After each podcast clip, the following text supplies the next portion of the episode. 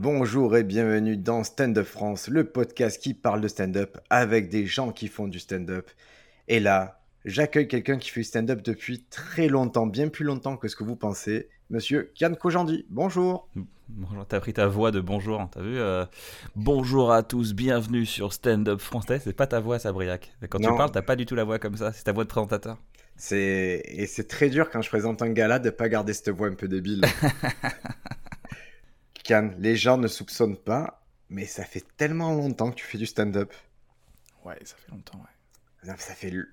Je regardais, je me suis dit, le Jamel Comedy Club, ça a commencé à diffuser en 2006. J'ai commencé juste, j'ai commencé juste après.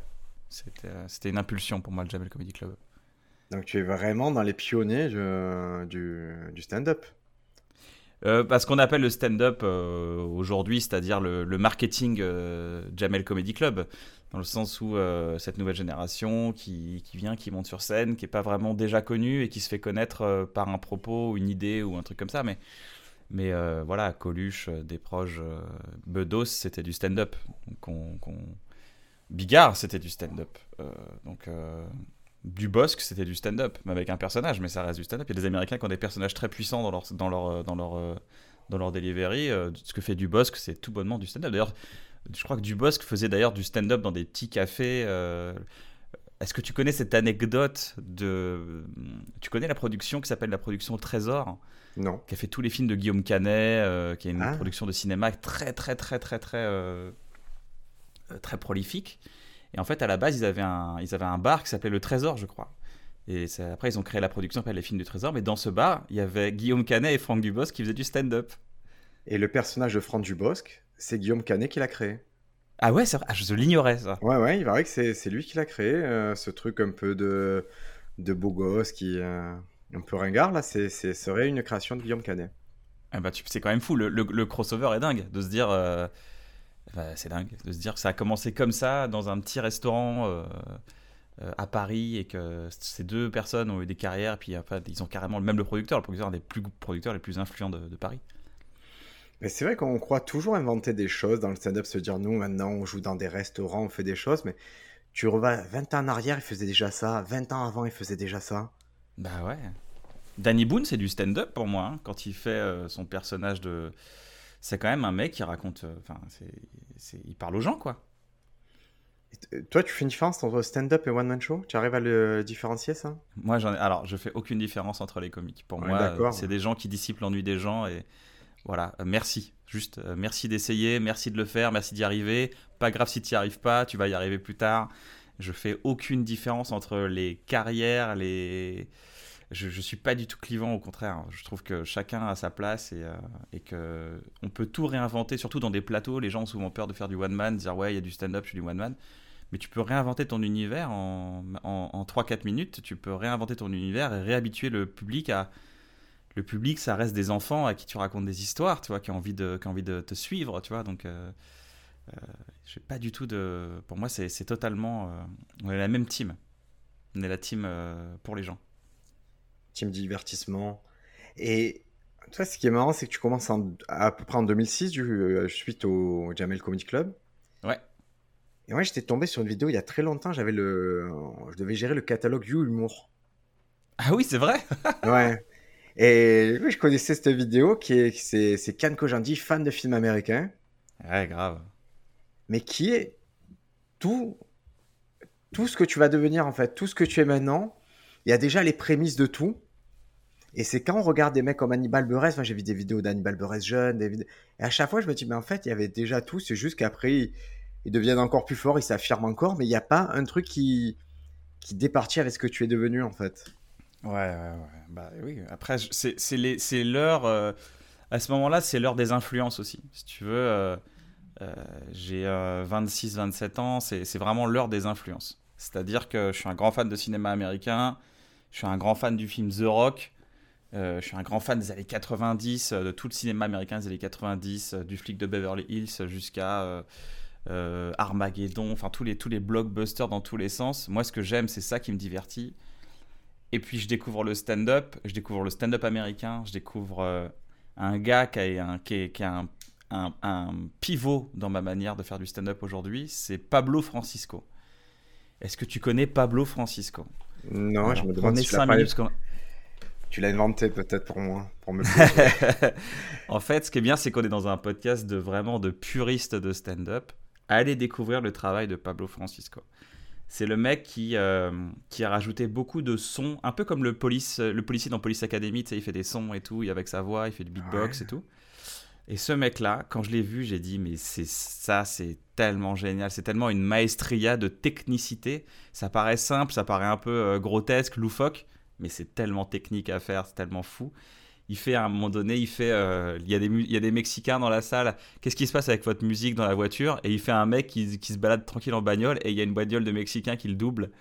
Et, euh, et c'est à, c'est à hurler de rire parce que tu vois tout. Scénariste, enfin, techniquement, tu vois tout. Tu vois toute sa scène. C'est assez bien fait. Et euh, il m'avait fasciné. Mais comment il arrive à toi? Comment Pablo Francisco arrive dans ta vie? Je travaillais à la banque à l'époque. Je travaillais chez, euh, chez Merrill Lynch, une banque d'affaires où j'étais juste hôte d'accueil, tu vois. J'étais là, bonjour, bienvenue, euh, super, installez-vous, vous voulez un café? J'étais ce mec-là. Et, et puis j'avais tapé stand-up américain, stand-up, et il y avait des petits stand-uppers qui commençaient à créer des sites, quoi, dont Pablo Francisco, qui était un des premiers sites, tu vois, tu pouvais voir des, et il avait fait un truc, c'était une bande-annonce aussi. Il avait carrément fait une bande-annonce avec Arnold Schwarzenegger. Je vous conseille d'aller voir ce sketch, c'est impressionnant de technicité. Il fait, il y a Keanu Reeves, il y a dans la bande-annonce, il y a, enfin, il fait des trucs mais sur scène. Et ce mec-là, ça a été un électrochoc de waouh, ça, on peut faire ça. En parallèle, tu as Baptiste Le Caplin qui me montre Dane Cook. Et je fais waouh, on peut raconter des histoires avec une folie. Euh, on a le droit de faire ça aussi. À côté, tu as Eddie Izzard qui fait des callbacks dans tous les sens et qui, te dit bah voilà, en fait, tu peux prendre un élément et le tirer jusqu'à euh, jusqu'à euh, jusqu'à ce que mort s'en suive et ça sera encore drôle après la mort. Et après, à côté de ça, tu as un gars qui s'appelle Philippe Cobert. Philippe Cobert, c'est un, c'est un acteur du sud de la France qui a joué dans les films de Ryan Mushkin, qui était dans la, à la cartoucherie, qui est une, sorte d'institution du théâtre en France. Euh, pour vous dire, la cartoucherie, c'est un peu une sorte de grande famille théâtrale où tous les acteurs sont là, ils vivent ensemble. Euh, quand les spectateurs viennent, ils viennent manger, ils regardent un spectacle, ça dure trois heures. Enfin, c'est fou, quoi. C'est de la création, c'est de la créativité pure. Et Philippe Cobert, ensuite, a quitté cette troupe et a fait ses propres spectacles. Il a fait le, journal de Ferdinand. Et Ferdinand, c'est un peu son lui, son alter ego acteur. C'est l'histoire d'un jeune acteur qui, qui rencontre des gens et il fait ce qu'on appelle du multi-personnage. C'est-à-dire que euh, vous avez déjà vu en stand-up un mec dire. Euh, et là, le gars dit. Euh, il tourne la tête, il fait bah, Qu'est-ce que tu fais là? Et l'autre, pour faire le personnage qui lui répond, il retourne la tête dans l'autre sens, il fait Bah, moi je suis là. Et il retourne la tête dans l'autre sens. Et ben, ça, j'ai l'impression que c'est. C'est très comédia dell'arte, donc c'est très les bases du théâtre ancestral, mais Philippe Cobert l'a vraiment démocratisé parce qu'il arrive à jouer jusqu'à 40-50 personnages en simultané. Comme le fait Philippe Lelièvre aussi. Je vous donne des références. Après, vous avez toutes les vacances pour kiffer. Philippe Lelièvre aussi à découvrir. Ce sont des gens qui font du multi-personnage et qui arrivent à, en l'espace d'un hochement de tête, d'un geste, d'un bras et tout, c'est très technique. Attention, on parle de maestria, vraiment pour le coup là. On parle de gens qui maîtrisent. On peut pas dire j'ai une idée, je vais le faire sur scène ce soir. Ça, ça se répète. Ça ne fait que se répéter. Et donc, c'est toutes ces influences-là qui m'ont amené un peu à créer ce style de, cinéma américain euh, sur scène, de faire du multi-personnage, des effets sonores, euh, des callbacks, des, tu vois, et de, de, la narration, d'arriver à un point A, un point B. Donc voilà qui je suis à ce moment-là quand je commence. Et ça, comment tu l'assembles? Ça se, c'est, une écriture fluide du A à Z en se disant, ben, je mets la touche technique, les callbacks et tout. C'est juste, j'ai une idée de base et je vais être un peu laborieux, essayer, essayer petit bout par petit bout. Non, j'ai pris vraiment le. Je me rappelle, j'avais fait la BO de The Rock. J'avais travaillé avec la BO de The Rock et j'avais travaillé. Euh, j'avais avec un pote à l'époque et on avait fait ça ensemble dans mon salon. Et puis je dis, bah tiens, ça peut être bien qu'il parte en hélicoptère, ça peut être bien qu'à un moment donné il fasse ça, il fasse ci, il fasse ça. Et je me suis servi de toutes ces influences pour me dire, bah en fait, j'ai un outil formidable.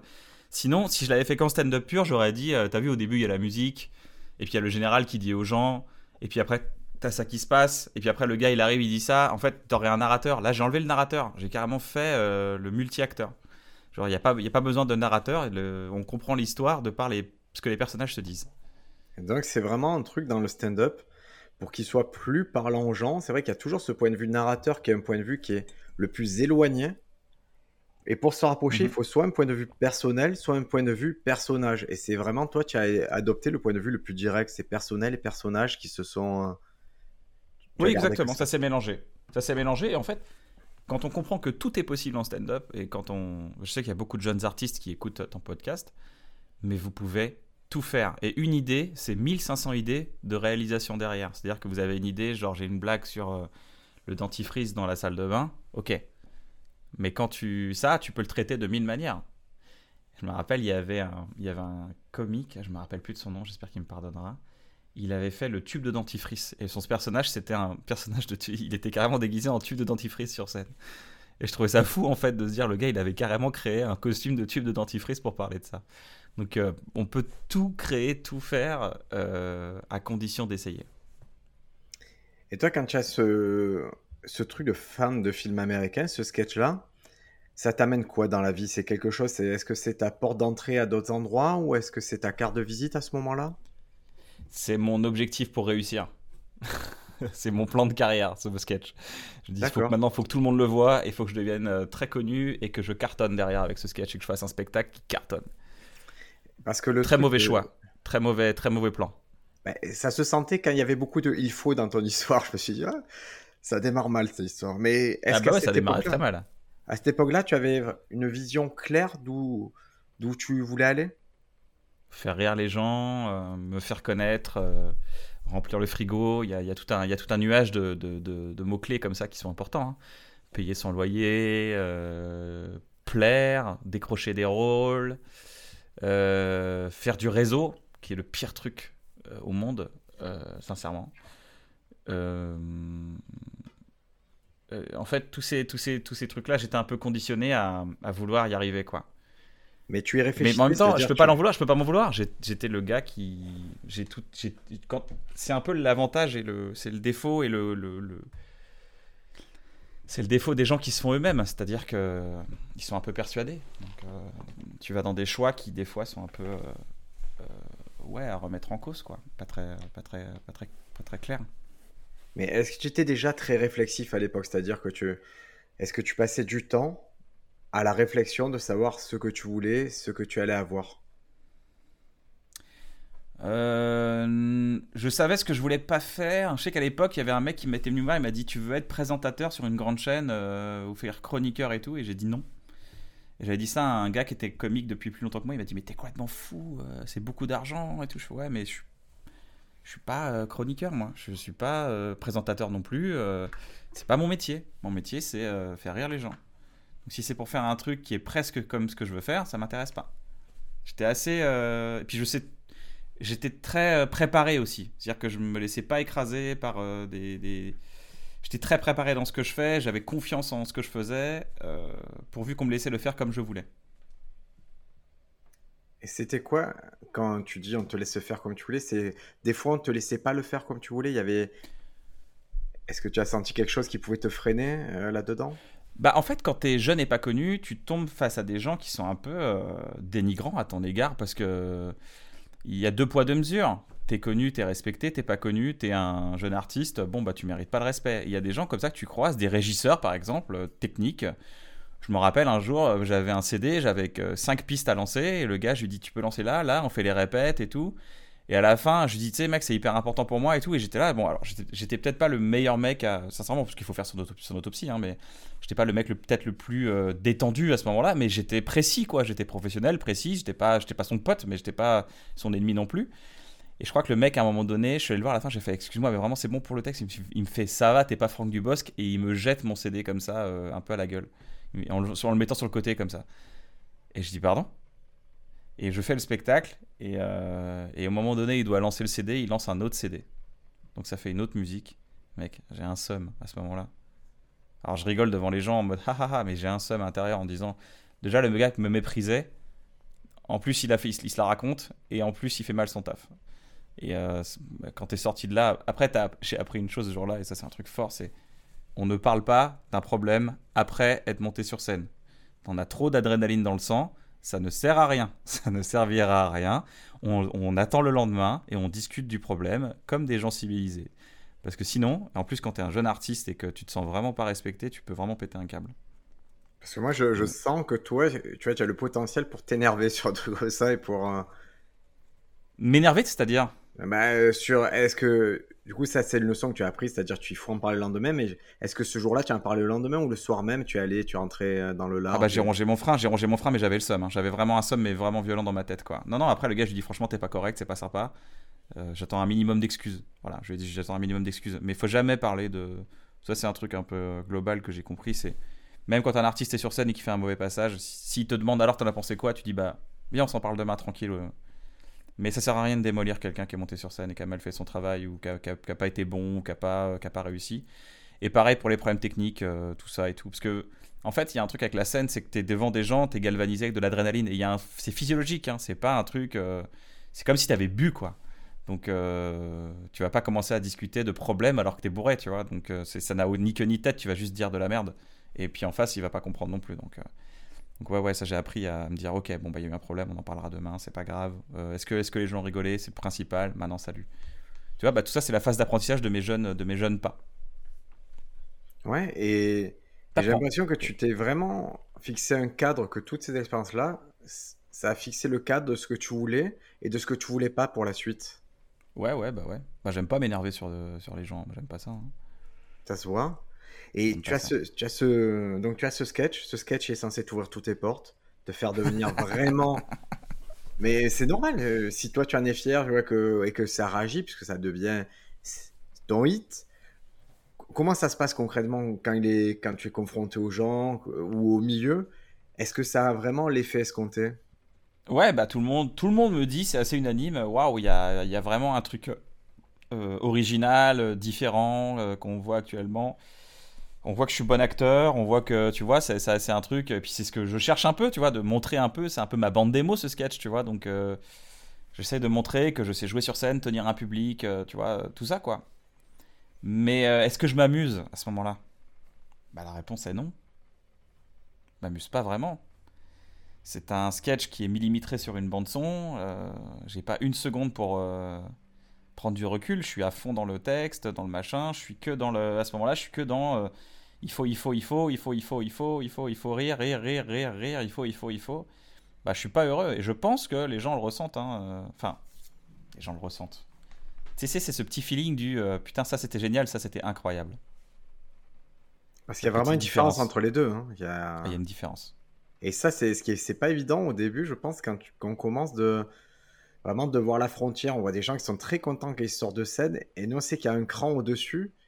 Ah et pour avoir fréquenté un petit peu Baptiste Caplin, moi je vois que des moments où moi je me dis c'est bien, lui il y a encore un truc dans sa bouche qui c'est ah c'était pas ce qu'il c'était pas encore ça, il fallait que ça aille ah plus bah. loin et les gens ils viennent pas juste pour s'amuser.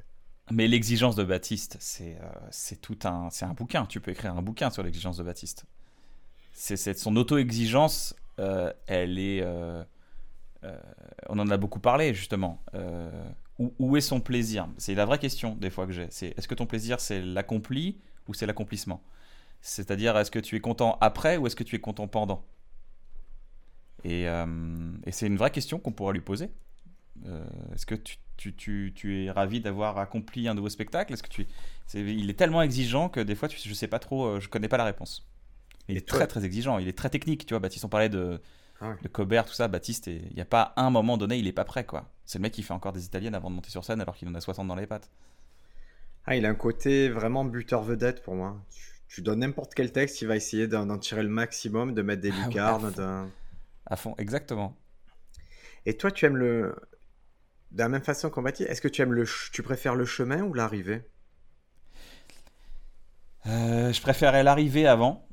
Et depuis peu, grâce à ma femme, j'ai compris. Je savais que le chemin était kiffant. Mais depuis peu, je kiffe sur le chemin. Ça a été un, j'ai eu un blocage pendant des années, mais c'est un blocage psychologique. Hein, c'est pas du tout. Euh, c'est pour ça que la santé mentale est très importante, surtout pour les gens qui se retrouvent seuls sur scène, des comiques, ce qu'on appelle des comiques, tu vois. Mais la santé mentale, elle est fondamentale. La compréhension des mécanismes mentaux, de la programmation euh, de, ton cerveau, elle est fondamentale pour euh, la suite de ta carrière. Fondamentale. Les gens pensent qu'il faut avoir un bon texte de stand-up, faut 5 minutes, faut faire ça, des bons réseaux, un bon prod et tout. Faut être stable mentalement. C'est fondamental d'avoir une quête mentale et une hygiène mentale hyper euh, et, pas irréprochable parce que voilà, mais c'est hyper important d'être en adéquation avec soi-même, hyper important. Et là, pareil, moi, je t'ai vu poser les jalons de cette euh, santé mentale. ça a commencé, que tu donnais des informations, par exemple, tu as dit euh, le running, ça m'a fait du bien. Ah ouais, ouais, bah ouais, le running, ça m'a fait du bien. Mais en fait, la, c'est la drogue, la drogue de, du running m'a fait du bien. La drogue du running m'a donné confiance en moi. La drogue, la drogue du sport m'a donné confiance en moi. Mais ça veut dire qu'il y a un manque. Si tu as besoin de faire du sport pour être heureux, c'est qu'il y a un manque à la base, c'est qu'il y a un déséquilibre. Parce que tu n'es pas obligé de faire du sport tous les jours pour te sentir bien, tu vois. Tu pourrais te sentir bien sans faire de sport. Aujourd'hui, d'ailleurs, je fais beaucoup moins de sport, mais je me sens très, très, très, très bien. Je suis très équilibré, très, tu vois. Donc. Euh, Est-ce que tu as d'autres habitudes aujourd'hui qu'on. Tu vois, on parle souvent d'une. Toi, tu parles de drogue, moi, je parle d'habitude. C'est l'habitude de courir quatre fois par semaine. C'est une habitude qui. Tu le fais toujours ouais, ouais, ouais, moi, je suis euh, monsieur CrossFit. Hmm. Je soulève des trucs. Ça, je savais, ça. Ça, je savais, monsieur CrossFit, ouais.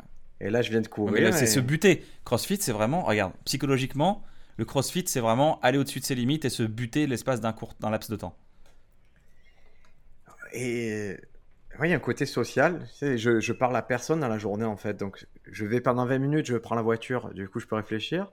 Je rencontre mon seul copain de CrossFit qui m'attend. Je peux lui parler un peu et je reviens. tu vois, dans la journée, je vais rencontrer personne. Je verrai que des, que des gens le soir au spectacle. Donc, euh, c'est ça, ça, me préserve aussi mentalement. Ça me fait du bien de voir quelqu'un. Après, tu peux boire un café aussi. Hein. T'es pas obligé de te buter le corps. Hein. Jamais d'avis. Je vais voir un pote, je vais voir un pote et on va se buter le corps. Et après, je fais putain, c'était vraiment mon action sociale de la journée. Merci beaucoup. De rien, mec, ça m'a fait vraiment plaisir. Allez, bon courage et bon spectacle. Merci beaucoup. Non, mais c'est de la, c'est de la, c'est de la dynamite à endorphine, euh, le, le, CrossFit. C'est tellement de la souffrance pure, c'est violent comme, euh, comme sport. Mais ça gerbe, hein. Le CrossFit, moi j'en ai vu des mecs gerber au CrossFit. Hein. Mais ça fait, je le fais pas pour, je fais pas pour faire CrossFit, je fais pas pour les muscler, je fais juste parce que ça me fait, ça me permet de dormir et ça me permet, comme toi, j'ai trouvé un truc qui fait, ça va quand je le fais, je m'aperçois quand je le fais, je suis bien, et quand je le fais pas pendant un moment, je suis pas bien. ça laisse un espace dans mon cerveau qui est pas très bien. Ah, je comprends. Mais c'est un, ouais, ouais, c'est un. Bah, moi, je, moi, je le voyais de mon côté, je le voyais comme un déséquilibre. J'avais besoin de rééquilibrer en permanence. Après, euh, je me suis mis à courir après le décès de mon père. Je sais qu'au niveau familial, euh, c'était un peu éclaté de mon côté, donc il fallait euh, beaucoup assumer de responsabilités. je sortais d'une relation extrêmement néfaste pour moi, pour mon équilibre mental. c'était un peu vraiment, c'était la belle trilogie quoi. Donc le running m'a un peu sauvé la vie en mode tous ces déséquilibres ont été rééquilibrés grâce au, au running quoi. Et après, j'en ai fait un 5 minutes parce que je trouvais ça drôle de dire aux gens allez courir, ça va vous faire du bien, de parler du petit chimiste dans la tête. De... C'est dans, Pulsion, vous pouvez le voir sur YouTube, c'est gratos.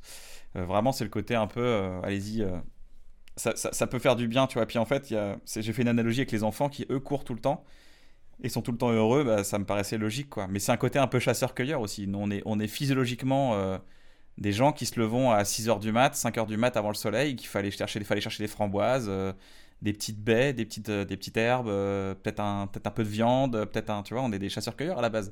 Donc on doit se lever, marcher 5 heures pour obtenir un peu à bouffer et on mange peu, on mange maigre, euh, on, mange ce qu'on a et, et dès qu'on a, tu vois, on. Tu as lu le livre de Noah, c'est. Mais j'adore, c'est un de mes, un de mes livres préférés. Il est incroyable, hein. Homo sapiens, sapiens. Ouais, sapiens, c'est beau, hein, cette façon de. C'est vrai que ça fait relativiser beaucoup de choses, hein. Mais si vous voulez faire du stand-up, il y a mille trucs, il y a mille prémices de stand-up dans ce bouquin. Après, vous avez plus qu'à être drôle. Mais en termes de savoir, il y a. T'apprends un truc de ouf aussi, c'est par exemple, tu sais que 4000 ans euh, avant, avant cette ère, euh, on avait déjà buté 90% de l'écosystème, euh, par exemple en Australie.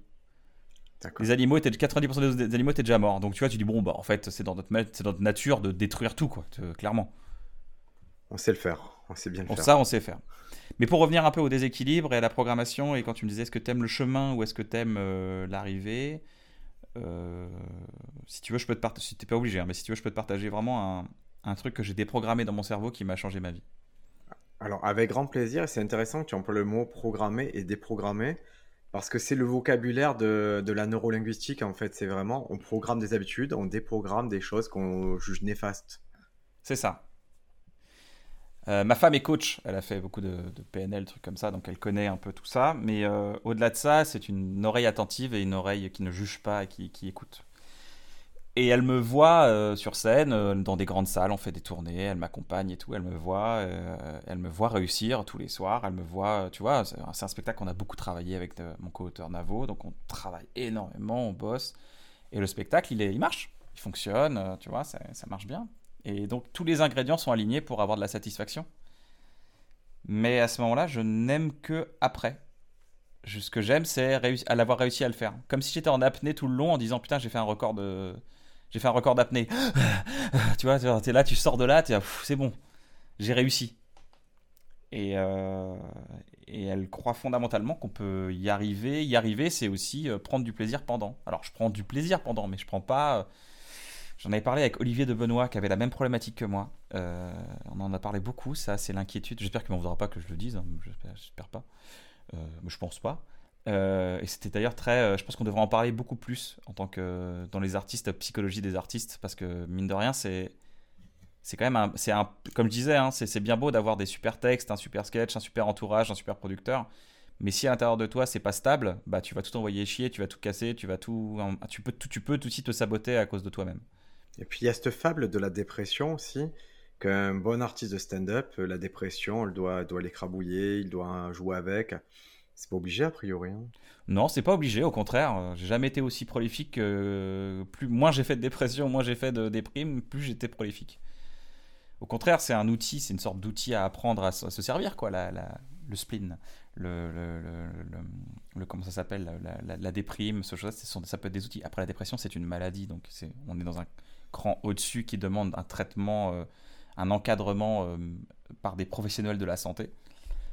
Euh, Mais il y a la déprime. La déprime, tout le monde peut être touché par la déprime. C'est normal. Ouais, bon. ouais la déprime, c'est bah, normal. Hein. C'est, comment on dit, comment on dit pas de fleurs sans pluie. Et toi, ta femme, elle identifie donc ce, ce schéma-là en disant Bon, bah, écoute, tu fais ce truc carton et tu, tu as un apnée. Et comment, après qu'on a identifié, comment on travaille ça?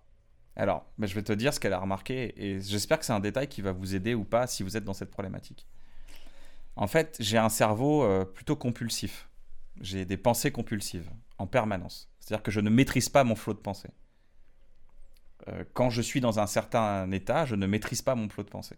Quand je suis euh, engagé, alors engagé, ça peut être sur scène, c'est-à-dire que je suis engagé. Je ne peux pas partir. À ce moment-là, mon cerveau, ça peut être sur l'autoroute par exemple. Je rentre sur l'autoroute, je suis engagé, je ne peux plus sortir, tu vois, par exemple, quand je conduis à ce moment-là, je commence à être stressé. Je commence ça génère un stress chez moi. Le stress du je vais décevoir les gens. Je peux décevoir les gens à ce moment-là parce que je suis engagé. Les gens, il y a un engagement. Ils sont venus rigoler, je peux les décevoir. Et c'est ce que j'ai vécu. Ça, mais c'est 10 ans de, de, de ans de, mini souffrance, hein, ce que je te raconte là. J'espère que c'est intéressant pour les gens, parce que désolé si c'est euh, c'est trop, euh, c'est trop psy, mais bon, on, va, on va disséquer un peu la psy. C'est stand-up et psy. C'est du nectar de psy pur. Je peux pas faire plus sincère et plus honnête. Parfait. Moi, j'ai grandi dans un mode où euh, j'ai beaucoup grandi avec mes parents euh, j'ai sur la culpabilité. Voilà, c'est un axe d'éducation, la culpabilité. C'est un truc que, que je referai pas moi, mais en tout cas, c'est un truc qui fonctionne. La culpabilité, ça permet de tenir des enfants. Tu vois, euh, qu'est-ce que tu as fait? Ah bon, machin. Tu vois, toujours la culpa, la culpa, la culpa, la culpa. Ça, c'est mon histoire personnelle. Euh, à plein de moments, j'ai été très euh, susceptible à la culpabilité. Beaucoup de gens m'ont fait culpabiliser dans ma vie et ça m'a beaucoup marqué. Ce que ça a associé, c'est que euh, dans ma vie, ce que ça a programmé dans mon cerveau, c'est que quand j'étais petit, jusqu'à 25 ans, jusqu'à temps que je devienne libre, on m'a souvent dit si tu, je suis chez moi, je fais rien, par exemple, mon père rentre à la maison et le premier truc c'était qu'est-ce que tu as fait? Et dès que mon père montait dans ma chambre, j'ai dit merde, j'ai fait un truc. Et j'ai grandi ma vie en disant, il y a un truc qui va pas. Je suis, me sens bien là, je suis détendu, je suis tranquille chez moi. Merde, il s'est passé un truc, j'ai fait un truc qu'il fallait pas forcément, tu vois. Physiquement, est-ce que ça se ressentait physiquement dans le ventre ou... euh, Bah, un stress quoi, un mini stress, de merde, euh, tu vois. Et, euh, et bizarrement, quand je monte sur scène et que je m'engage, bah, je suis dans un moment de plaisir. Je fais, des, je fais des blagues quand même, tu vois, je rigole et tout, on tape des barres. Et je sais qu'il y a plein de gens qui n'ont pas du tout ce problème-là. Moi, c'est un problème que j'avais. Je fais des blagues et J'ai un truc de, attends, non, à un moment donné, je peux euh, avoir une crise d'angoisse, euh, je peux être sujet à ça derrière. Euh, imagine, je fais une crise d'angoisse, imagine, du coup, là, je, m'effondre sur part, les gens vont faire, oh là là, il a, j'ai payé, c'est insupportable, t'étais là pour ça, je comptais sur toi, tu m'as déçu, et hop, la culpabilité se met en place. Donc c'est un schéma de culpabilité qui se met en place. Ce qui fait que quand je suis sur scène et que tout va bien, mon cerveau m'envoie compulsivement des pensées de culpabilité la culpabilité de, de je sais pas, de, de, me dire, bah imagine, là, tu fais une crise d'angoisse. Pourquoi je fais une crise d'angoisse? Et bien, dans ma tête, je suis, en, train de faire rire des gens à ce moment-là. Euh, tu parles, il y a ta bouche parle, mais il y a aussi, tu te vois un ah peu de l'extérieur avec. Euh, bah oui, complètement. Complètement. Et donc, je suis en, même en, je suis un trio. Et donc, je suis moi qui me résonne à l'intérieur et le gars qui cherche à me faire vaciller. Donc, euh, ah ouais, imagine, il se passe ça, il se passe ça. Ah ouais, mais imagine, euh, là, te... ah, la blague, elle a pas rigolé. Ouh là là là là gros bide. Oh là là, là. Et en fait, ça te crée une sorte de, de, trio intérieur euh, horrible. Parce qu'il y en a un, pendant ce temps-là, il fait marrer les gens. Il fait continuer, il continue le, truc. Il, a, il y en a un quatrième qui est attentif au public, si jamais il y a un, un truc qui se passe dans le public. Je résume un peu tout ça. Donc, je suis sur scène, je suis bien, et j'ai toujours compulsivement des pensées qui cherchent à me faire vaciller pour justement créer la culpabilité. Pourquoi? Parce que je n'ai connu que ça. Quand je me sens bien, je me sens coupable. Donc, quand je me sens coupable, euh, quand je dis coupable, c'est juste, euh, c'est pas, euh, c'est, c'est, c'est, c'est le moyen de dire à un enfant, c'est pas bien, tu vois. Ah, bien sûr. C'est ça en fait. C'est, gérer un enfant. Qu'est-ce que ça crée? Ça crée un stress qui fait que pendant tout le spectacle, à la fin, quand je sors, je dis putain, cool, j'ai pas eu de, j'ai réussi à me, à maîtriser. J'ai déjà eu des crises d'angoisse, hein. j'ai déjà fait des attaques de panique sur scène pendant que je jouais, pendant que je faisais rire les gens. Mais des, des, moments hilarants, les gens sont hilars, et moi je suis en, en attaque de panique. Et je suis obligé de me raisonner, t'inquiète, dans 30 secondes ça va aller, machin, ça va se baisser, il y a le pic, ok, on a passé le pic, ça va mieux, respire, prends de l'eau, fais attention, va prendre l'air, tu vois et c'est des combats en permanence en fait. C'est pas du tout une manière de, cool de faire le métier de manière détendue. Et donc ma femme a vu ça. Et elle m'a dit un truc qui a changé ma façon de monter sur scène aujourd'hui. Et c'est ça, c'est vraiment. Je vous le donne. Et vous pouvez le retrouver dans ma méthode en trois étapes. Si vous souscrivez directement à un abonnement. Comment là, j'ai. elle m'a dit euh, donc, tu es sur scène, tu vas bien. Et à un moment donné, ton cerveau, il t'envoie une information pour que tu pas bien mais il trouve n'importe quoi, n'importe quoi. Il trouve un truc euh, dans les années 90, un mec qui m'a euh, cassé la gueule, euh, un truc qu'on m'a dit avant-hier que j'ai pas trop kiffé. il, trouve n'importe quel sujet pour débattre pour que je sois ailleurs que dans l'instant présent. Donc cette compulsion elle est là. Donc t'es bien, et à ce moment-là, quand t'es bien et que t'es engagé, ton cerveau il t'envoie des trucs pour te faire sentir du stress, voire même déclencher des crises d'angoisse. Je dis ouais. Il me dit donc ça veut dire quoi? Je dis bah, ça veut dire que je vais pas bien. J'ai des crises d'angoisse. Elle m'a dit non. Ça veut dire que ta programmation c'est je vais bien. Donc il t'envoie des informations pour aller pas bien. Donc quand tu as une information, une angoisse qui naît, qu'est-ce que ça veut dire? Je, Ça veut dire que c'est relou. Elle me dit non. Ça veut dire que tu vas bien. Et donc ton schéma c'est je suis détendu, donc je vais être un peu attaqué comme une citadelle qui est attaquée. Donc quand tu vois une attaque, ça veut dire quoi? Ça veut dire que tu vas bien.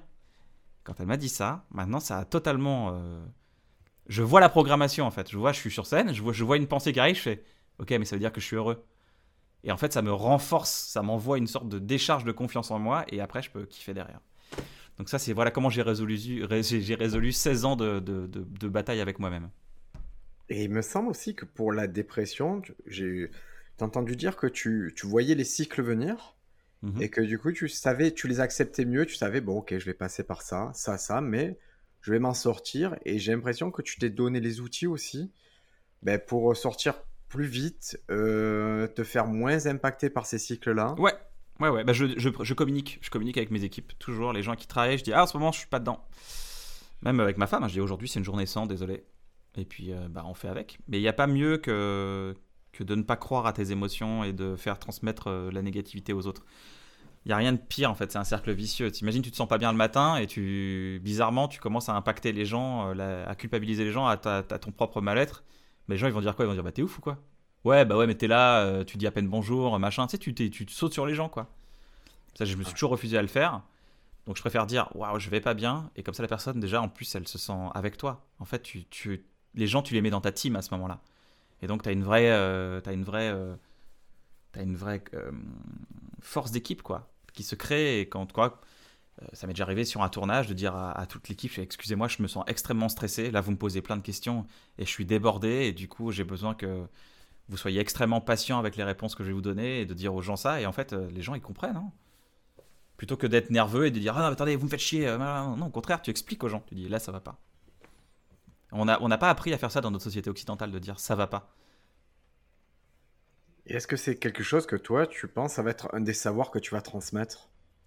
Ah bah j'espère. Bah, c'est ce que je fais actuellement. De dire aux gens, quand vous allez pas bien, dites-le à vos équipes.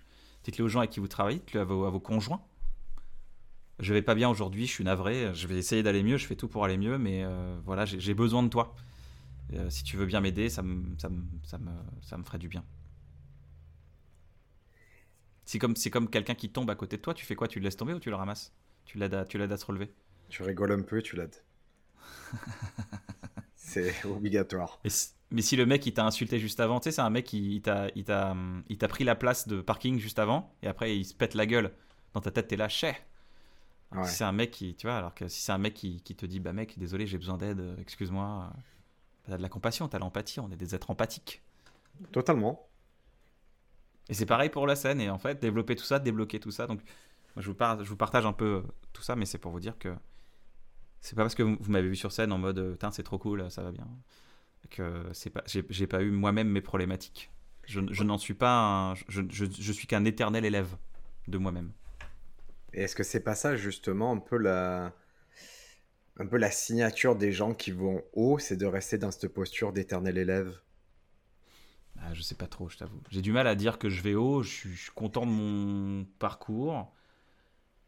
Et euh, je suis heureux de l'équilibre que j'ai réussi à trouver parce que je suis quand même. Hmm, j'arrive d'un très gros déséquilibre quand même dans ma vie. Donc, euh, de la, je, m'estime heureux et euh, tu vois du parcours accompli. Je peux être, je peux être fier de moi. De me dire, waouh, quand même, c'est cool. Quand un jour je me fais chier, je dis, ah bah, tu peux être fier de toi. C'est bien quand même ce que tu as fait.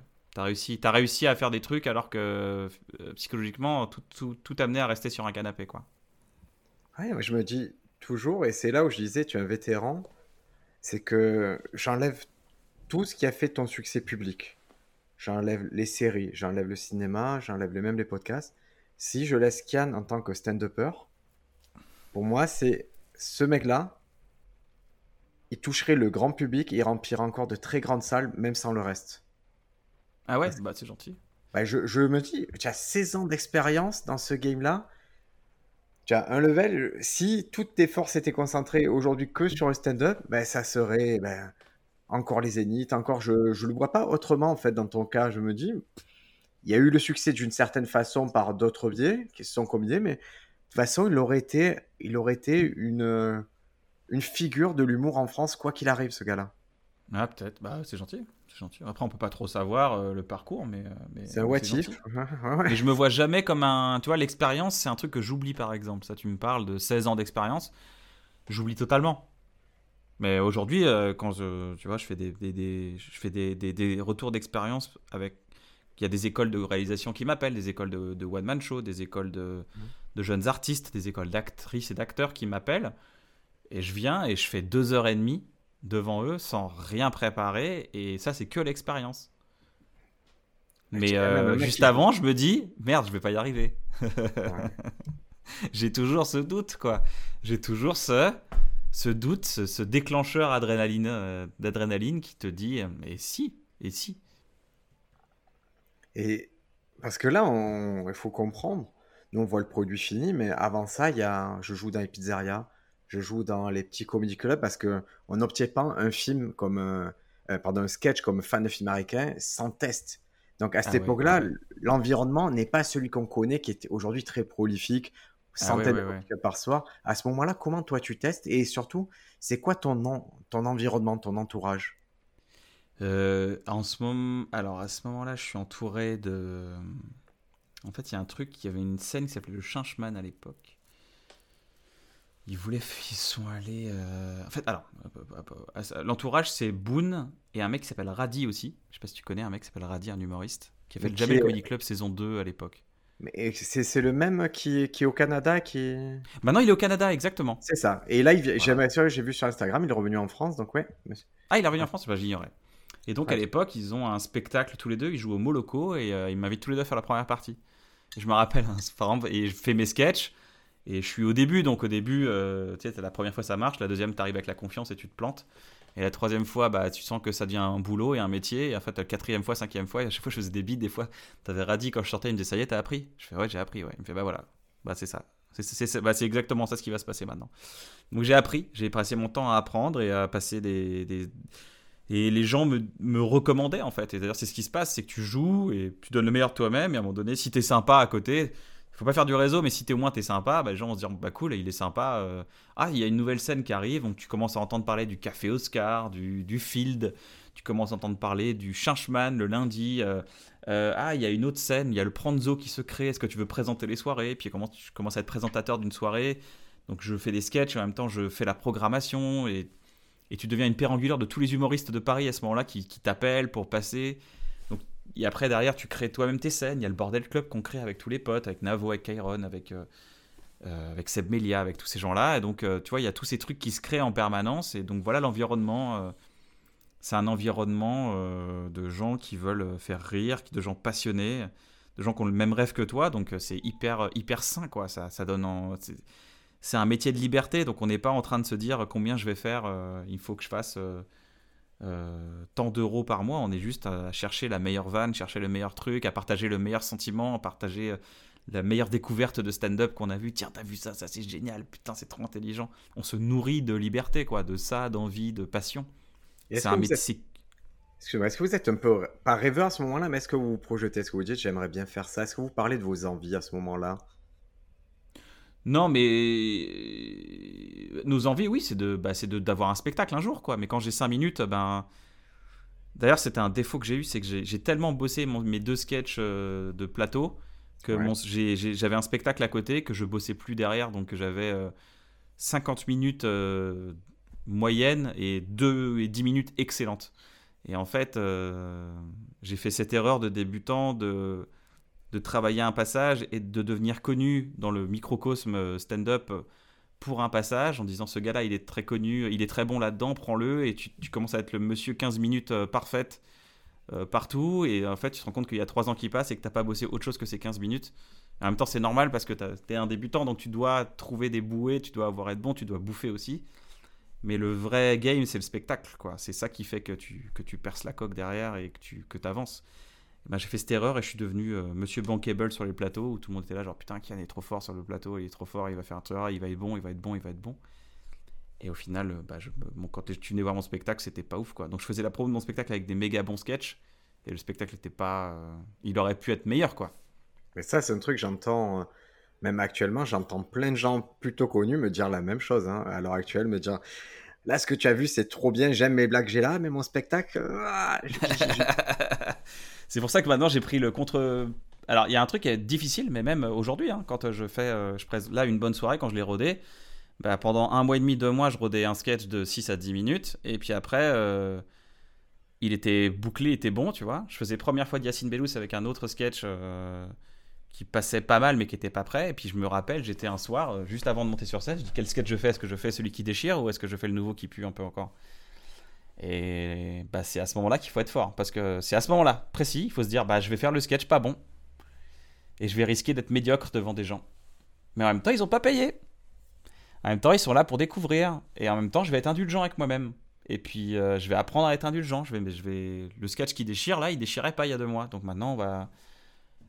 Et quand je te dis deux mois, c'est euh, deux mois à raison de 5, 3 à 5 fois par soir. Hein. C'est pas, c'est pas deux mois euh, il se passe deux mois pendant que je répète chez moi. Non, non, je joue euh, entre ouais, une à cinq fois par soir facile. Toute la semaine, toute la semaine, toute la semaine. J'ai l'impression que tu, du coup, le fait que, que tu aies une certaine assise dans le milieu, tu t'en sers comme un outil en fait. Ouais, c'est vrai. Ah bah j'ai je, de la chance, on me reçoit partout, donc euh, j'en abuse sincèrement pour travailler, parce que je suis là pour ça, je suis, tu vois. Parce que le jour où. Et ça, c'est un truc que je préviens c'est que le jour où ça marche pour toi, euh, faut être prêt. Parce que les journalistes, ils viennent jour 1. Ils viennent pas. Euh, ils viennent pas. Ils viennent pas à un moment donné, tu as eu le temps de faire 30 dates, euh, d'articuler les trucs, tu vois. Donc, faut être. C'est comme la boxe, faut être, faut être surentraîné pour être à 100%. Sinon, tu montes sur le ring, tu es à 50%. Je crois que c'est ça qui. Sais plus qui disait ça, mais monter sur un ring, c'est perdre 50% de sa force. Et mon coach, mon coach de boxe me dit ça aussi. Il me dit. tu boxes mec, il faut. Ouais, ouais, ouais, je boxe. Et il me dit, il faut, il faut, il faut un vrai conditionnement d'attitude pour. D'ailleurs, il me dit attitude. Et quand il dit attitude, je me, je me redresse et c'est mon Adrien à moi. Et par rapport à, tu vois, entre, est-ce que la boxe, est-ce que c'est plus anxiogène? Si tu devais combattre demain, ça serait plus anxiogène que faire une, une grande salle ou moins anxiogène? C'est-à-dire, pardon, excuse-moi, j'ai pas si compris. Tu dois, pardon, si tu devais, euh, je sais pas si tu fais des échanges un peu lourds en boxe ou c'est juste euh, si tu as l'occasion de du faire sparring. Sparring, est-ce que ça te génère du stress le sparring par rapport à la scène ou ah, c'est ah non non non non au contraire ça me détend là bah, c'est un peu mon c'est libérateur la boxe, ça fait vachement de bien. Ça, ça, ça, ça m'a, ça m'a apporté un conditionnement mental que j'avais pas avant, quoi. Ça m'a permis de. J'ai, j'ai fait le casino de Paris là en janvier.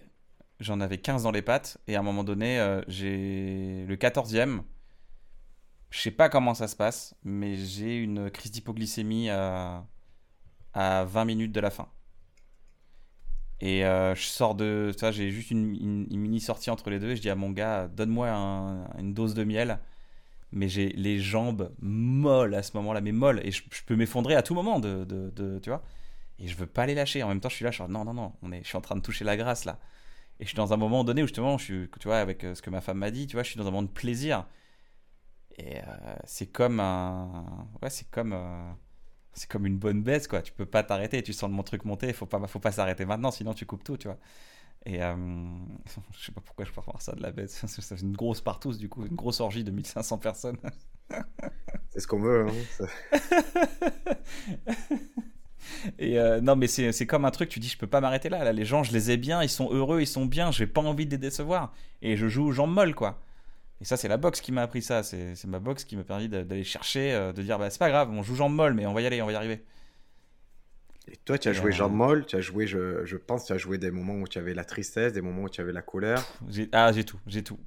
Dépression, chiasse, fièvre, euh, tout, toutes les maladies possibles, rhume, euh, angoisse généralisée, crise de panique, j'ai tout joué. Je peux, ça y est. Pour ça, quand ça va bien, maintenant, je dis putain, c'est simple, c'est plutôt simple. Il y a pas de, y a, même j'ai même pas mon ennemi intérieur, donc c'est plutôt simple.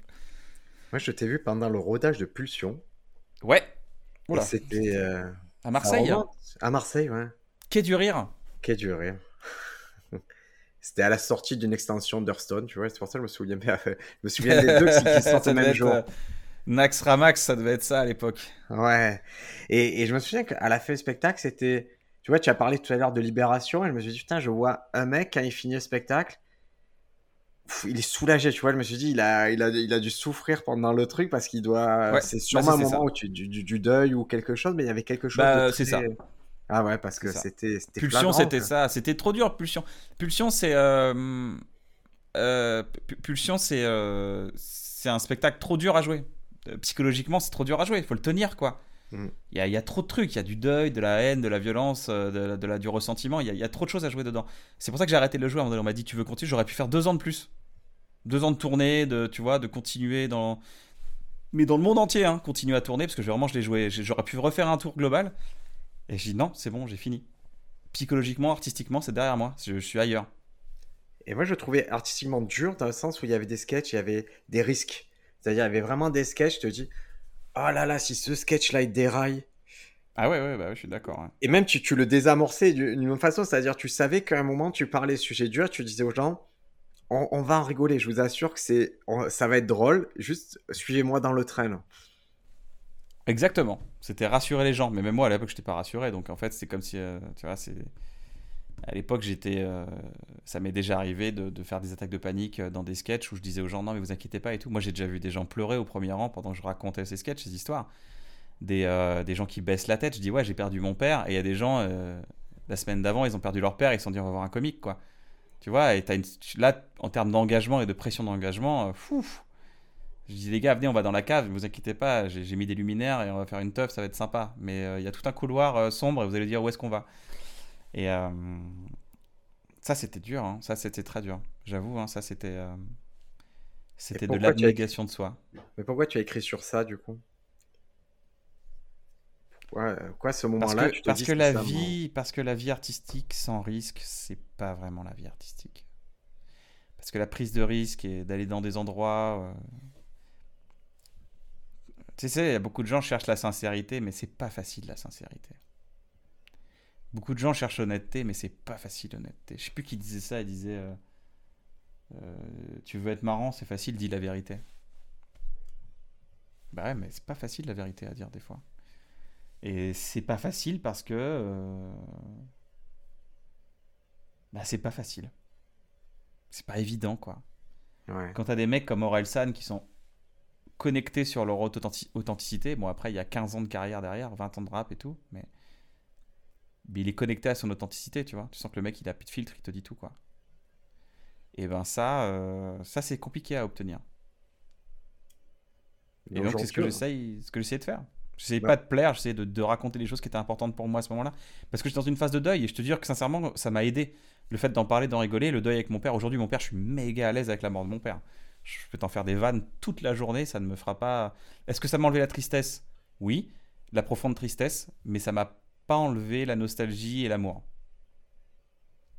Et tu penses que c'est parce que tu as déconstruit, parce que tu as réfléchi, tu as, tu as trié les informations?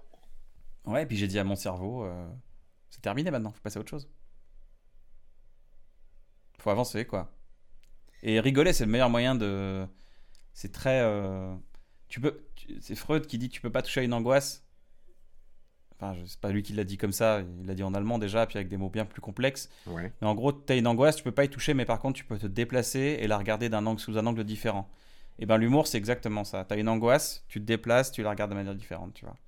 Et le prochain spectacle, ça va être euh, extrêmement douloureux à écrire, je pense extrêmement difficile à écrire, mais je vais y arriver. Et, euh, j'ai déjà à peu près les trames que je veux savoir, et puis on verra. Tu travailles dans ce sens Tu travailles avec le fond avant la forme? Tout le temps. La forme, c'est tellement simple. Tellement simple d'écrire. Écrire, c'est rien. C'est Même les blagues, c'est pas grand-chose, les blagues. Les blagues, ça se travaille. Donc tu peux écrire une V1, et puis de toute façon, tu auras une V40 de la blague. Mais le fond, le fond, c'est fondamental. Si tu veux connecter avec les gens, pour moi, c'est le fond. Il y a des gens, quand ils écrivent des sketchs, des fois, euh, d'ailleurs, c'est Navo qui me dit ça parce qu'il écrit avec d'autres gens et, il voit d'autres trucs. Il dit, tu vois, le gars, par exemple, là, il a voulu faire une blague, il raconte quelque chose et après, il fait une autre blague 5 minutes après qui, contredit son premier propos, mais il la garde parce qu'elle est marrante. Mais en fait, moi, c'est inenvisageable de faire ça. Je contredis pas mon fond pour être marrant. Je, au contraire, je, mon fond, je veux le garder, quoi. C'est, mais ça met 6 à 8 mois de trouver un bon fond, un bon postulat, tu vois. Donc tu vois, un spectacle, c'est à peu près 6 euh, à 10 sketchs. Donc tu vois, il te faut quasiment 3 ans pour, de recherche de... Ça y est, j'ai trouvé un truc là. Et ça, cette recherche, elle est compilée dans quoi? Dans des carnets, sur le téléphone? Ouais, dans mes carnets, dans mon, ouais, dans mon téléphone. J'ai un, un, truc qui s'appelle Prochain spectacle. Il n'y a rien dedans, hein, mais euh, si jamais j'ai une idée, je mets ça là-dedans. J'ai un autre truc qui s'appelle Prochain album, je mets ça là-dedans. J'ai un truc qui s'appelle Van en vrac, je mets ça là-dedans. J'ai un truc qui s'appelle euh, euh, poésie, euh, je mets ça là-dedans. J'ai vraiment plein de trucs et je, je mets ça là-dedans. Et cette méthodologie, euh, tu l'as acquise avant d'être dans le spectacle ou c'est au fur et à mesure que tu as. Au fur et à mesure, ouais, ouais. J'ai toujours fait ça en fait. J'ai toujours été un collecteur d'idées donc. Je suis pas un mec qui se met devant son ordinateur le matin et qui écrit. Donc, je collecte des idées. C'est mon métier. De, de collecter, mon métier, c'est de collecter des idées et de les sortir au bon moment. Ou avec les bonnes personnes, ou les donner à des bonnes personnes. Parce que très tôt, tu as donné. Très tôt, moi, je vois que très tôt, tu as écrit. Il y a un one-man show qui, date de cette époque-là, d'avant 2010, que tu as coécrit et que c'est pas toi qui jouais? Non. Ah, le, spectacle d'Arnaud le Chien? Euh, On a écrit un truc qui s'appelait Des vies sous terre, où on avait écrit un one-man show avec Navo pour quelqu'un d'autre, ouais. c'est un prénom, c'est, Attends, je, regarde ça. c'est Arnaud le Chien, je crois. Ouais, ah, ah, c'est euh, machin des vies sous terre, ouais. Anatole. Anatole des vies sous terre, voilà, c'est ça. Ouais. Et ouais, on écrit, en fait. Mais, j'ai toujours beaucoup donné. Tous les gens qui m'ont croisé, euh, je leur ai toujours donné des blagues. Mais depuis tout le temps. Même aujourd'hui, je vois des jeunes humoristes. Je fais Ah, tiens, tu devrais peut-être essayer ça à la fin, ça peut être marrant. Si je sens que la personne, elle est pas ouverte, je m'en fous, quoi. Mais vas-y, prends. Et c'est ça qui m'a étonné chez toi. Je me dis, mais ce gars, il va regarder des fois. Je, je vois que tu as accès à des humoristes qui vont faire 1000 vues, 800 vues. Et je vois que je me dis, tiens, Can, il a quand même regardé ça il a pris le temps d'en parler. Tu vois, je, pense à Kémy le comique. Ouais. Tu l'as cité, je me suis dit, mais Kémy le comique, personne, absolument personne ne connaît, mais Cannes, il a toujours cette curiosité d'aller voir, de naviguer, de, s'imprégner de cette génération-là. Mais parce que c'est génial ce qu'il fait, en fait. Pour moi, les, les... c'est pas parce que tu es jeune que tu es que un jeune humoriste ou un jeune artiste, que tu n'as pas un propos. Tous les grands artistes de notre monde ont révolutionné le monde entre 20 et 25 ans, hein, faut pas l'oublier. Hein. Nirvana, euh, Amy Winehouse, euh, tous les grands grands artistes, euh, les Beatles. Si, imagine, tu croises les Beatles en bas de chez toi, là, ils sont à Marseille, et ils sont pas encore les Beatles, et tu te dis, bon, bah, ils ont, ils ont, c'est qu'un groupe de mecs de 18 ans, même Muse, Muse, ils ont 17 ans quand ils font Muse. des groupes que j'adore, hein, tu vois, et tu dis, mais les Beatles, tu, dis, bah non, mais ils ont 18 ans. Je dis, bah non, peut-être qu'ils ont une, ils ont une écoute du monde que, que j'ai pas. Ils ont une écoute, une vision de la, de la jeunesse que moi j'ai pas. Ils ont une vision du renouveau que j'ai pas, peut-être. Et tu connais la théorie sur les Beatles ou Vas-y, non, je ben, En fait, les Beatles sont, un groupe euh, quelconque. Et on les envoie jouer en Allemagne. Ouais. Et en Allemagne, ils vont faire des sets de 4, 5 heures, 6 heures. sur des longues périodes, ils vont jouer des heures et des heures. Et c'est quand ils reviennent de ça qu'ils vont faire leur, ce qu'on appelle les, fameuses 10 000 heures d'apprentissage. Ah oui. Qui, sont en fait des Beatles. Et tout ce que tu as cité, en fait, ils, ils rentrent dans ce truc-là où forcément ça arrive vers 25 ans parce qu'il y a les 10 000 heures ne peuvent pas arriver avant en fait. Ça arrive. Euh, ah bah ouais, ouais c'est sûr. Bah ça, ça, je suis très, je suis totalement d'accord avec cette théorie des 10 000 heures et ça marche pour tout et euh, il y a tellement d'heures dans la journée pour pouvoir euh, se former à plusieurs sessions de 10 000 heures qui sont qui sont exceptionnelles. De toute façon c'est la quête de, l'apprentissage c'est un truc que j'aime beaucoup c'est l'apprentissage. Mais pour te dire, bah, Kémil, bah, grand créateur, quoi. Grand, il, a déjà, il a déjà à son actif trois concepts originaux à 21 ans, euh, j'en avais pas moi. Je montais même pas sur scène à son âge. Donc euh, c'est de très bon augure pour la suite. Quand tu vois ça, tu dis mais euh, j'ai envie de travailler avec cette personne parce que on sent que le gars il est fort et qu'il est, il est passionné et qu'il le fait avec le cœur et, et, quand tu parles avec lui, tu sens qu'il le fait pas du tout pour les mauvaises raisons, il le fait pour les bonnes raisons. tu dis bah ça c'est un alignement fort. Et si je peux à un moment donné lui dire lui, dire bah tiens collabore avec cette personne ou rencontre cette personne ou tu vois ça moi c'est facile pour moi aujourd'hui c'est juste un téléphone qui c'est juste un récepteur numérique et euh, je peux appeler un autre récepteur numérique avec mais à la base quand, quand tu commences ce stand-up tu, tu, as dû faire du réseau. Mais en se disant tu vois euh, que à ce moment-là toi tu n'es tu n'es pas la tu n'es pas l'offre tu es la demande à ce moment-là. Ouais. Et j'ai l'impression que de ces années-là, il t'est resté quelque chose de je vais faciliter maintenant. Maintenant, j'ai cette capacité à rendre ça plus simple pour tout le monde et je le fais. Oui, ah ouais, ça c'est clair, c'est clair et net. Bah je, dès que je peux aider, c'est mon père, c'est une promesse que j'ai faite à mon père. Il m'a dit si tu peux aider les gens, aide-les. Et c'est un cercle vertueux extrêmement euh, important pour moi dans ma vie. Ça me, ça me fait beaucoup de bien. C'est quelque chose qui me remplit énormément d'aider les gens. Pour savoir une chose aussi, c'est quelque chose, mais je le fais par passion et par curiosité. Tu vois, là, j'ai on a bossé sur le programme court d'Alex Ramirez. Il m'avait appelé, il m'a dit Ouais, j'ai une idée et tout, mais j'arrive pas à la vendre. Je dis Ah ouais, fais voir. Et j'ai désossé l'idée avec lui comme un, comme un mathématicien. Je dis Ah ouais, peut-être faut enlever ça, ça. Euh, viens, je tourne à un bon moment. Viens, on fait un pilote autour de la table. On voit ce que on peut faire. On fait un 3 minutes marrant. Tac, tac, on l'a fait en deux secondes. Euh, j'appelle Canal, je leur dis J'ai ça. Ils me disent Ah ouais, que tu veux aller où avec ça? On veut faire ça, ça, faites-moi confiance. Bam, ça part, ça décolle. Et puis après, on fait le programme. On réunit 40 euh, personnes et on, tu vois, on débloque un peu de budget pour pouvoir faire des choses. Bah, ça, c'est mon kiff, ça. ça c'est sortir des choses de terre, c'est ce que j'adore. C'est pour ça que j'ai créé ma prod, c'est pour ça que je fais ça depuis des années. Que... Mais j'ai toujours fait ça, quoi, de, prendre le talent des gens et d'essayer de, de, de, de, le mettre en maximum en lumière. Ça, c'est un truc que je kiffe, mais vraiment. C'est un truc que j'adore. Et euh, aujourd'hui, je pourrais tout arrêter et me dire, bon, bah, après, je pense que je serais pas très heureux. Plus le temps passerait, plus je serais, moins je serais heureux, mais, mais je pourrais faire que ça. Mais tu as déjà pensé la détection. à tout arrêter Ouais, bah oui. Tant mieux. Bah ouais, de ouf. C'est rassurant de savoir que, que, même toi, tu as pensé plusieurs fois sûrement à dire bon, mais ça s'arrête là. Ouais, ça s'arrête là, bah c'est bien. Euh, j'avais une meuf un jour qui m'avait écrit sur Instagram qui m'avait dit euh, Tu sais, Kian, t'es pas obligé de sortir un truc. Euh, tu pourrais arrêter aujourd'hui qu'on. On kifferait quand même, hein, on, serait, on serait content pour toi, on a envie que tu vives maintenant. Tu vois, en mode T'as beaucoup donné pendant 10 ans, maintenant prends du temps pour toi, quoi. Je t'ai trouvé ça tellement bienveillant, tellement gentil. Je t'ai dit, non, mais c'est vrai, en fait, je peux prendre du temps pour moi et tout. Bah, c'est ce que je fais, en fait. Hein. Je, même si je travaille beaucoup, euh, il y, a, y, a, beaucoup trop d'heures dans une journée pour, euh, pour ne pas réfléchir à de nouveaux projets, de nouvelles choses et tout. Donc, euh. Et là, justement, c'est le moment du podcast où je vais te demander de réfléchir deux minutes, de prendre tes notes, de prendre ce que tu as peut-être écrit pour peut-être des blagues pour le prochain spectacle et de prendre la prochaine chose que tu vas tester, la prochaine idée que tu vas essayer de transformer en blague ou, ou la prochaine prémisse que, que tu as sous la main là. Alors, idée 2022, parce que j'ai un fichier par année.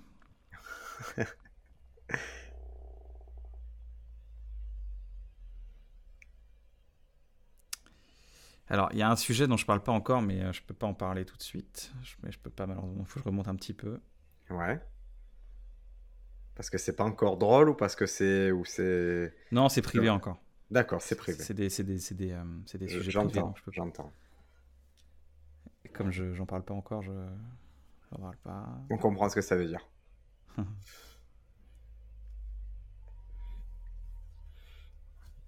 Attends, je te regarde, je vais dans l'idée 2021, ce sera plus simple.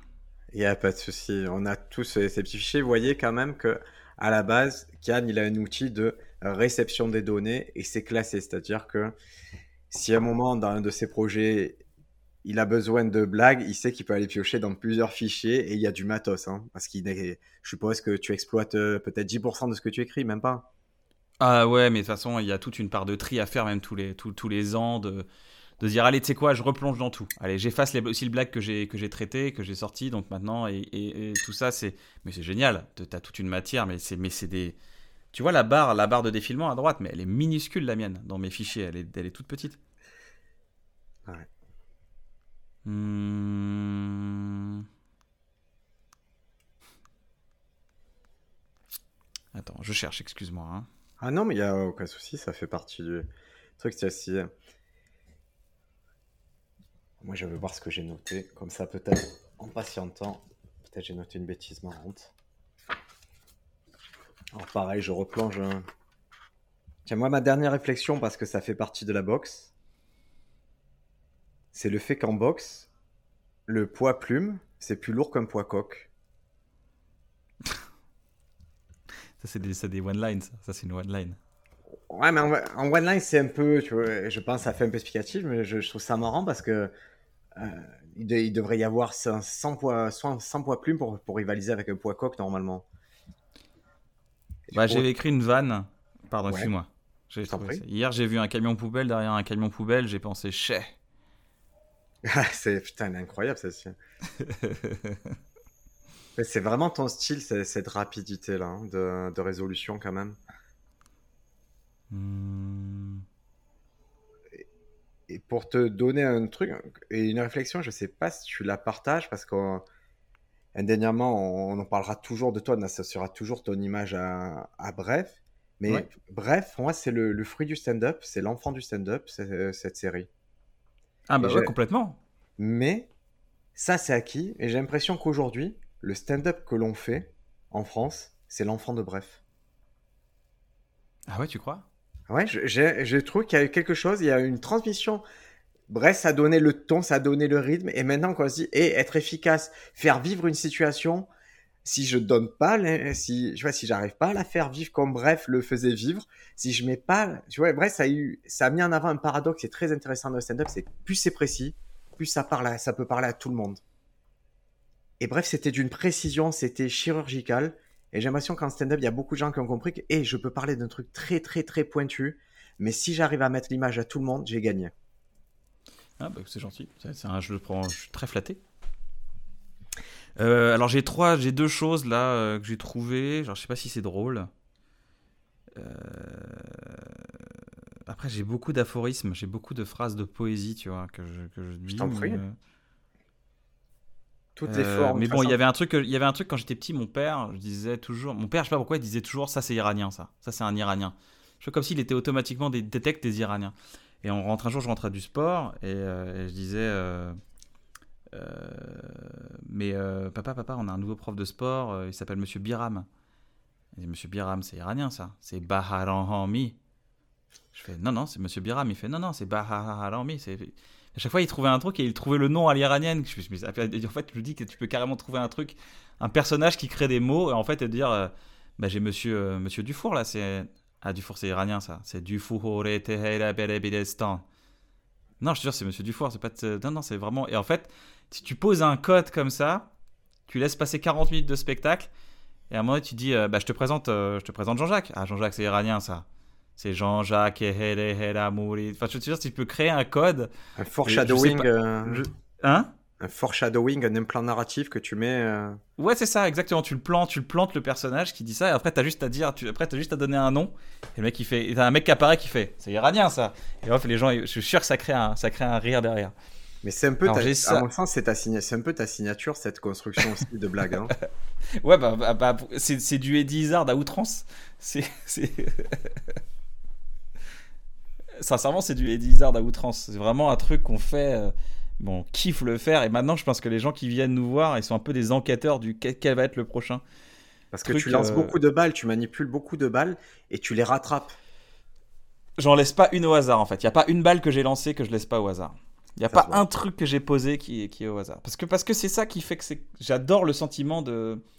Le spectateur adore la cohérence. Il se sent en sécurité. Il se dit, mais je peux lui faire confiance sur tout. Vas-y, vas-y, on va dans ton délire à fond. Après, tu peux partir dans un délire à fond. Tu peux partir sur. Euh, euh, il y a un délire pour ceux qui ont vu le spectacle sur le guidon. Euh, où je pars vraiment dans, un, dans, une, dans une colère noire sur des, des gens, des fous, et, et, et, les gens me suivent, ils disent Ouais, c'est bon, t'inquiète. Je sais, je sais qu'à un moment donné, ça va retomber sur ses pattes parce que je suis pas dubitatif, quoi. Alors moi j'ai une théorie sur ça et euh, je sais pas si tu vas me la confirmer. Pour moi ça c'est une couche de patine que toi tu rajoutes quand le spectacle est fait.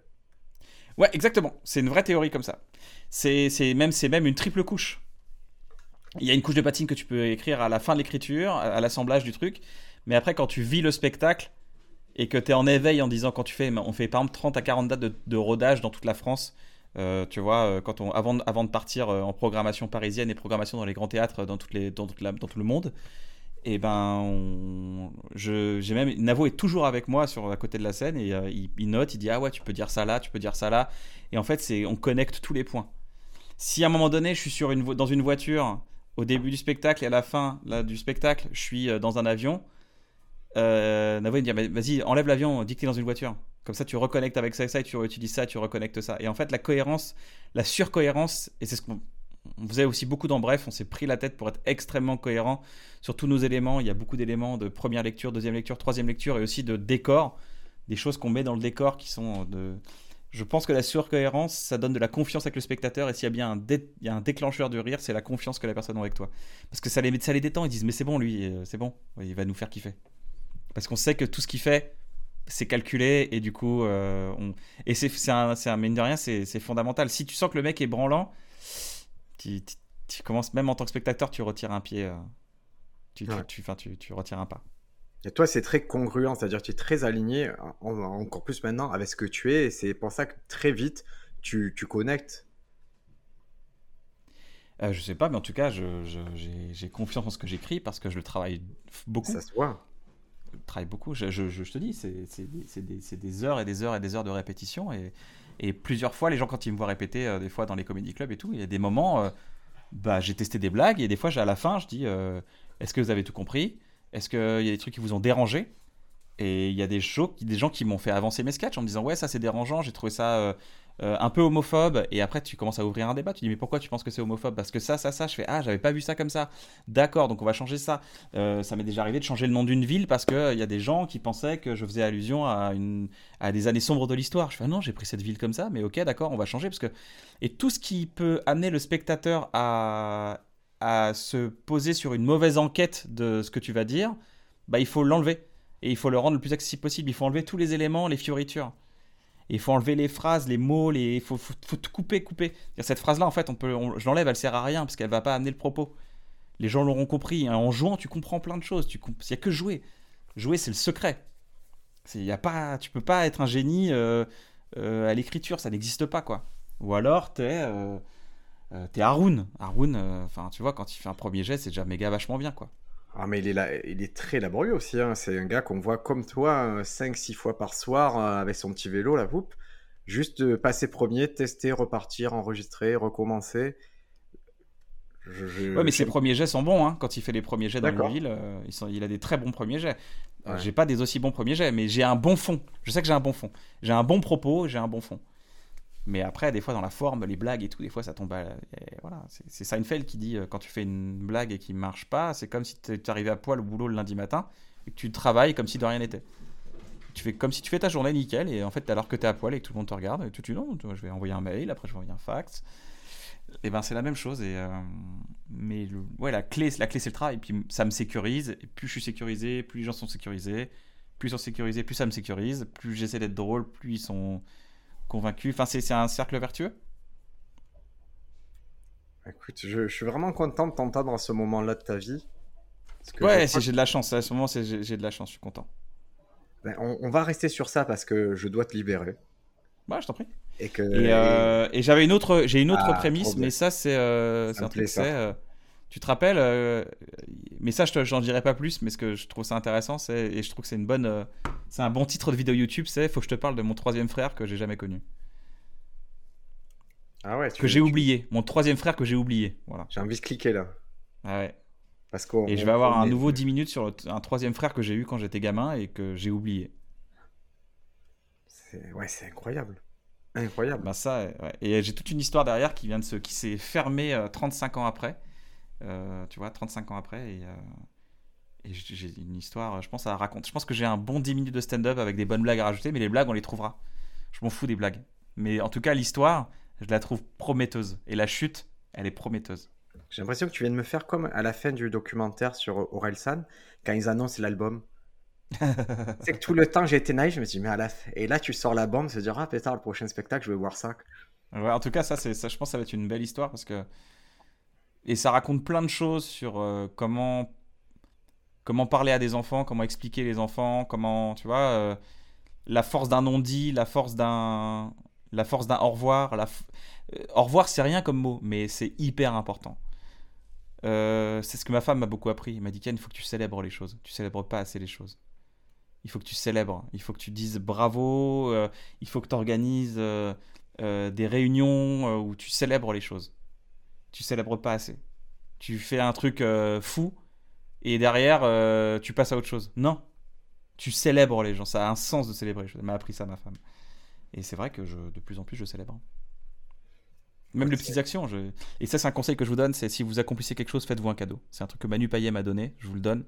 C'est fais-toi un cadeau.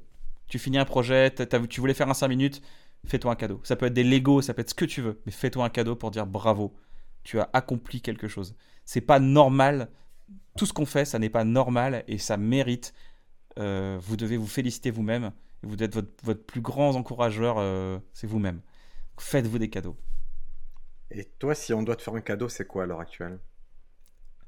Euh...